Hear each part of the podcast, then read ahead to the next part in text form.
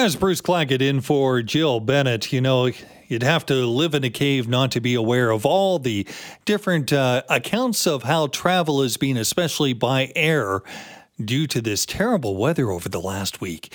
You know, whether it is talking about the snowfall, the rain, the wind, the ice storms, what's happened at Vancouver International alone serves as a reminder that sometimes, you know, all the best planning in the world, and you cannot really predict whether your flight is going to connect or whether you're going to be able to have, you know, everything just work out perfectly. And that has not been the case. In fact, many complaints about some of the airlines, whether it's Air Canada and WestJet or some of the smaller airlines, they've all had their fair share. And what about the people spending time sleeping for hours as gates change at places like Y V R? Well, to make sense of some of it and see maybe where some of the finger pointing belongs, let's bring in John Gradek. He's a professor of aviation management at uh, McGill. John, thanks so much for uh, being with us on Boxing Day. Uh, is there, let me ask you this question, is there a place where you would uh, say that, yeah, maybe some finger pointing is deserved? Well, I think so. I, I think that, uh, you know, we can. My, my favorite two spots are going to be the weatherman and, uh, you know, and basically under forecasting the uh, the amount of snow that was going to be falling on places like Y V R. Uh, I think that the initial forecast was about twenty centimeters and they hit thirty-seven. So, you know, well, yeah, I don't think that was much control over that. Uh, but the other one, I you know, I still look at the Vancouver Airport Authority as being, you know, an organization that should have been prepared. Uh, and, uh, you know, as much as I hear, you know, there has been some uh, action taken since the event on Monday night and Tuesday night or Tuesday afternoon, that uh, there, there is still some accountability for that initial set of activity that uh, did not take place.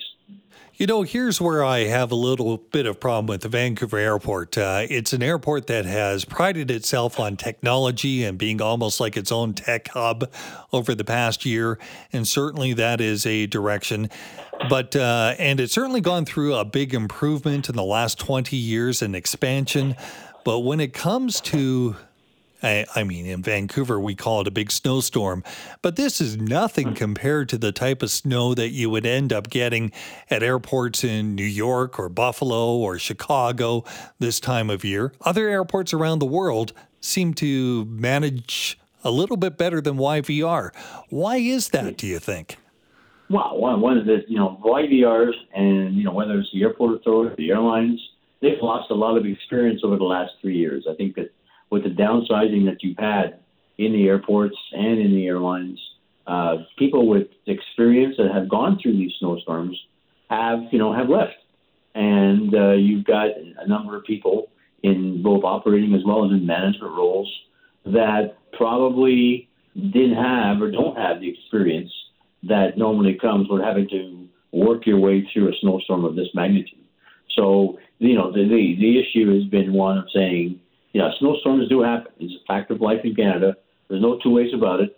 It's the amount of snow and the speed by which that snow falls that, you know, causes these problems. And I think that what happened this this past week was, you know, yeah, snow fell very quickly. The guys were de-icing the airplane, and by the time the airplane was ready to take off, there was a lot more snow in the airplane, and then they had to go back and de-ice again. Well, that, that, that happens all the time. And I think that, you know, you've got to create an operating characteristic at the airport that when you get de-iced, you basically have, you know, two minutes or three minutes to get out, out of there and get on the runway and take off. And I think that's where, you know, people who've experienced that type of operating practice, people in air traffic control, ground control, airlines, airports, you know, they don't they don't know how to do it. And and the other thing was airport planes hanging off of gates, you know, at the airport, where you have people that were spending eight, ten, twelve hours on airplanes because Vancouver Airport could not gate those airplanes, and yeah. that that that that is a that is totally un, you know uncalled for, and it's really a, a a rookie mistake. And I think that that's where, again, lack of experience and lack of knowledge cause that to happen. That's where I am surprised with the uh, the under apology uh, from Y V R when it comes to stories. And we talked with many people that spent, uh, you know, up to eleven hours uh, not having deplaned because, uh, you know, the, the conditions are not right on the uh, on the tarmac. That to me is unbelievable. That does not happen in other airports around the world. And, uh, you know, there is no excuse for that, especially when you're dealing, in many cases, with children, babies, people who have anxiety, and uh, you're keeping them on a plane for that amount of time. Unbelievable. Do you think yeah, that think, this is something yeah, yeah. that deserves a little bit of a case study, a uh-huh. review, or something more? Oh, I think people should be fired because of that. I think, you know, it, it's, a, you know, the accountability for those for those activities and, or the lack of their activities, you know, it is unacceptable, unacceptable. And I think that, that, you know, as much as I hear the C E O of Vancouver Airport issue all kinds of apologies and saying, we're sorry, we're sorry, we're sorry, we're sorry, that's okay. You know, you can be sorry, but there has to be some, you know, some reckoning, some, you know, a moment in time where people who are, who are doing decision-making at that point in time should be, in fact, replaced and by, and replaced by people who know what to do and how to get it done. And that, that is not happening. I see, you know, Vancouver Airport offering four hundred hotel rooms on Thursday for people who are going to be stranded at the airport.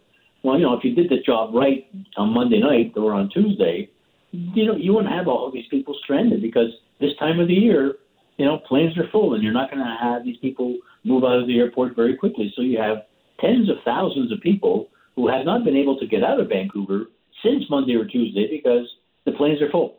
And there's no there's no route to get these people out. So, yeah, it, you know, Monday or Tuesday, if you start if you start the week off, and you know, and you're and you're basically behind the eight ball as far as Vancouver, you know, to the extent that Vancouver Airport was, not surprising that we've had all of these issues. Took about a day before uh, the airport actually did offer any in-person response beyond anything that was just in a uh, email or on social media. Um, no interviews initially when this hit. Is that a surprise to you? Oh, I, I think that, you know, it, it really is a lack of accountability. You know, Vancouver is a non-for-profit airport. You know, and, and, and there's a number like this. There's twenty-six airports in Canada that are run, you know, as non-for-profit, and you know that that. to me, tells me that there's no accountability. There's no accountability in the system. They basically have these airport managers and these airport managers and the airport management teams held accountable for their actions. And I think, you know, that has got to change. That is not acceptable. And I think that, you know, in any, any other jurisdiction around the world, you would have had heads roll as a result of this. And uh, I've yet to see any evidence of that.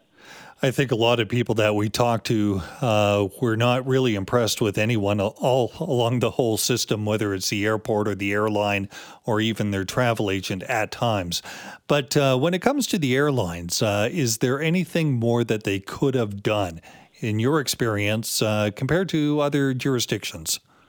Well, I think, you know, what we what you saw WestJet do on Thursday, I believe, when they canceled, you know, all of their operations out of Vancouver for Thursday and Friday, you know, that, that, you know, was a reaction on the part of WestJet to the ongoing problem that Vancouver was having. And I think, you know, that's an action that is, you know, very drastic. I don't think the, I think the last time WestJet pulled some of that, the same level of, of activity was in nine eleven, twenty-one years ago. And so, but that hasn't happened since. And because we've had some cooperation between the airlines and the airports. In this case, Um, it just it, it just broke down, and the only way you can get out of a situation like this from an airline perspective is to cancel uh, and is to delay and do all kinds of stuff. But the airlines did it, you know, kind of surreptitiously. Is that you're on your way to the airport for a flight that leaves in two hours, and guess what? They cancel it while, while you're in the cab or when you get to the airport. There should have been a lot more pre-planning by the airlines and by the airports to tell to let people know, you know, these are the only flights that are going to work. The rest of the time, the rest of these flights are canceled, and stay home, and we'll send you an email or a text or whatever to let you know when your next flight's going to be available. Now, communication is terribly important, and uh, in many cases, that didn't happen to the degree it should have. John, uh, thank you so much for uh, for sharing your thoughts with us. My pleasure. Have a great day.